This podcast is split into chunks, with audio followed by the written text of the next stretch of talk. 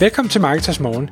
Jeg er Mikael Rik. Og jeg er Anders Saarstrup. Det her er et kort podcast på cirka ti minutter, hvor vi tager udgangspunkt i aktuelle tråde fra forumet på Marketers punktum d k. På den måde kan du følge med i, hvad der rører sig inden for affiliate marketing og dermed online marketing generelt.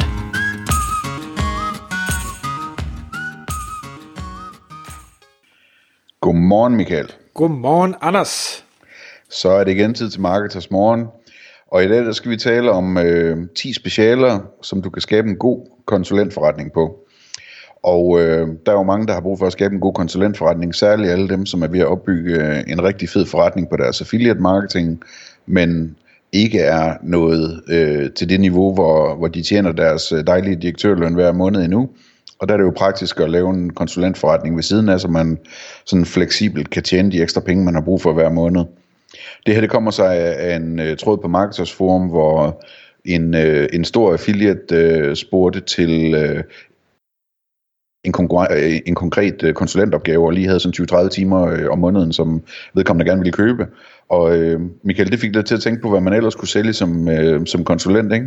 Jo, jeg, jeg, er, jeg er meget fascineret af... Øh, det man kan, jeg tror tidligere har vi lavet en episode, der hedder noget med at blive ekspert inden for et eller andet, og det her det er jo sådan, det er lidt det samme. Det er noget med at sige, bliv god til en eller anden ting, som folk har behov for, som folk ser en værdi i, og så sælg det til dem på konsulentbasis, altså på, på timebasis eller projektbasis, og så kan du pludselig skabe dig faktisk en rigtig, rigtig god forretning. Og øh, det er klart, jo mere værdi du kan give, jo højere pris kan du tage, men nu sagde du, Anders, at det kunne være til folk, der havde en affiliate-forretning, og så kunne de blive konsulenter ved siden af, men det her, det kunne også meget, meget vel være til folk, der har et lønmodtagerjob, og tænker, åh, fem tusind ekstra om måneden, det vil gøre en, en stor forskel, hvor hvis du er konsulent øh, og kan sælge dig selv, lad os bare sige for otte hundrede eller for tusind eller for tolv hundrede kroner i timen, og det kan du vitterligt, selvom man måske sidder derude og tænker, ej, det kan man ikke, åh, det kan du godt, øh, Så er, det, så er det fem timer øh, om måneden, du skal finde, så har du dine fem tusind. Bum. Det, det er ikke særlig svært, men man skal selvfølgelig gøre det. Man skal være god til et eller andet, og så skal man have nogen, der efterspørger det her. Og nu kan man sige, øh, den her, det her medlem siger så, vi har brug for nogen, der øh, vil arbejde for os tyve til tredive timer om måneden. Jeg ved ikke, hvad prisen er, øh, men det er også ligegyldigt, men i hvert fald, det har en eller anden værdi. Det er nok, jeg gætter på, det i hvert fald fem hundrede kroner, hvis man skal være øh, dygtig nok i forhold til det, de gerne vil have. Jamen, ja, jeg skulle lige til at sige, altså nu nævnte du de der otte hundrede og tusind og så videre, ikke? Altså, der, der, jeg tror, det, det er sådan mere et sted, hvor man starter, når man starter som konsulent, er mere nede omkring de fire til fem hundrede kroner, hvor det sådan anses for relativt billig timepris, ikke? Ja, det, det ved jeg ikke, om jeg er enig i, men det er også ligegyldigt, okay. det, det er uden for, ja. for skopet her. Men det første, det var søgeordsanalyser. Hvis du kan hjælpe virksomheder eller affiliates eller hvem som helst med at lave gode søgeordsanalyser, altså finde, hvad er det for nogle søgeord, som den pågældende virksomhed skal gå efter, øh, som har den rigtige, øh, hvad skal vi sige, sværhedsgrad eller nemhedsgrad, hvordan man nu vælger at se på det, som har den rigtige mængde øh, kommerciel Uh, intent, altså at folk, hvis, hvis det er fordi, der skal sælges et eller andet, at folk de uh, er villige til at ville købe, uh, som uh, jamen det, det kan være alle mulige ting, som hvor det er mulighed for at få en, en featured snippet i Google, eller hvor det er muligt at ranke med en video, eller whatever det nu er, som den pågældende kunde uh, ønsker at gøre. Hvis du kan levere de her søgeordsanalyser, som tager noget tid og som kræver noget erfaring, så er det rigtig mange penge værd, og det vil folk gerne betale for, og der er mange, der har brug for det. Der er sindssygt mange, der har brug for det. Det var nummer et.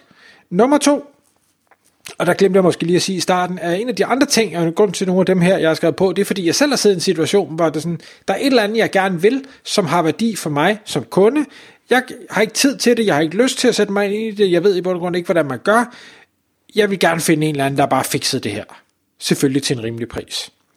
Google Analytics version fire, som er ude nu, øh, jamen det er ikke fordi, det er svært at sætte op, det er klik på et par knapper, men der er stadig nogle ting, der ikke nødvendigvis spiller. Har man en webshop, så er det ikke sikkert, at man kan få øh, omsætningstracking til at fungere. Hvis du kunne blive ekspert i det her øh, Google version fire, jeg tror også, vi har snakket om Google Analytics ekspert tidligere, jamen så er det penge værd for mange. Der er så mange, der ikke har sat deres analytics korrekt op. Der er så mange, der ikke forstår at læse de tal, der er derinde. Så det vil sige, at den værdi, du kunne bidrage med, vil være rigtig, rigtig meget. Og det behøver jo ikke være hundrede timer om måneden, folk køber. Det kan være en time om ugen, det kan være to timer om ugen.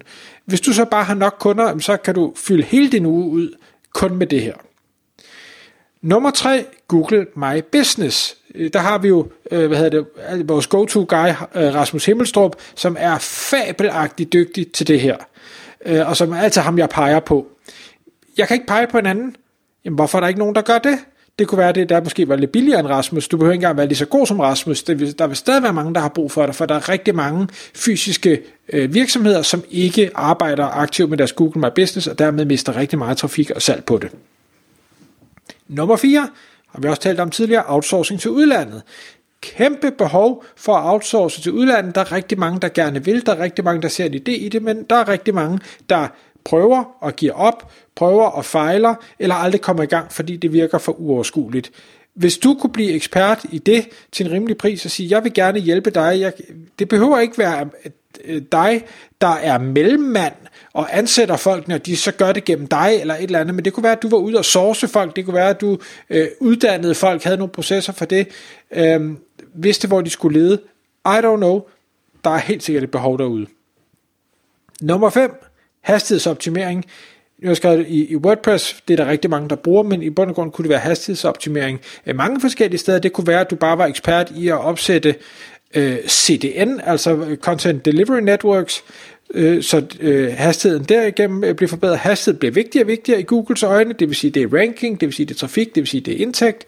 Hvis du kunne øh, blive dygtig på det, sådan, så der var nogen, der altid pegede på dig, når der er nogen, der gerne vil have et hurtigere øh, website, jamen, så er der penge at hente der. Google Tag Manager. En anden ting, som flere og flere øh, er ved at få øjnene op for, det er en rigtig god idé. Vi har lavet nogle webinars om det på Marketers. Jeg har jo endda lavet de her webinars og spurgt nogle eksperter. Jeg er stadig sådan en lille smule på bar bund, og skulle jeg sætte en Tag Manager op i dag, så vil jeg stadig få hjælp. Det, det orker jeg ikke øh, at, at prøve at finde ud af. Så det har en værdi, det, kan man, det vil jeg gerne betale for. Punkt nummer syv. Øh, Ezoic. I nogle af de tidligere podcasts har vi snakket om de her content sites, jeg laver på engelsk, hvor jeg viser annoncer på. Det gør jeg gennem det netværk, der hedder Ezoic, men der findes alle mulige andre netværk, der kan vise de her reklamer. Opsætning af det, optimering af det, så jeg som hjemmesideejer kan tjene flere penge, eller altså kan få det sat op.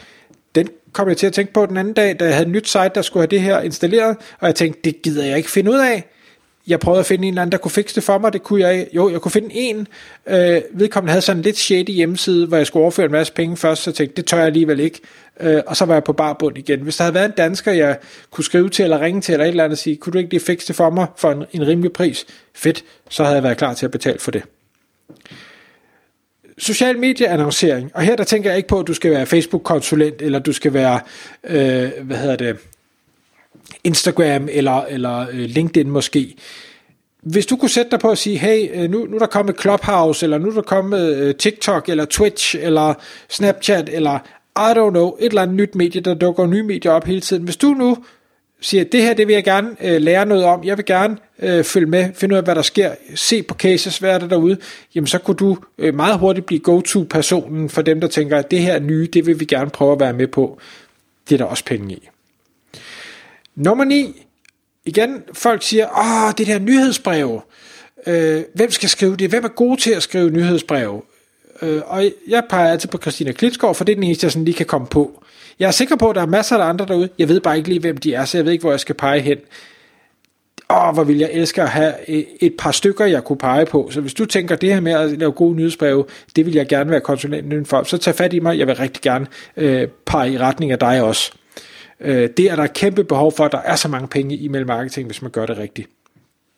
Og den sidste, jeg har skrevet på, og så har jeg snart heller ikke mere luft, det er øh, konverteringsoptimering. Og konverteringsoptimering, der mener jeg ikke generelt, som vi også har snakket om i flere podcasts og webinarer.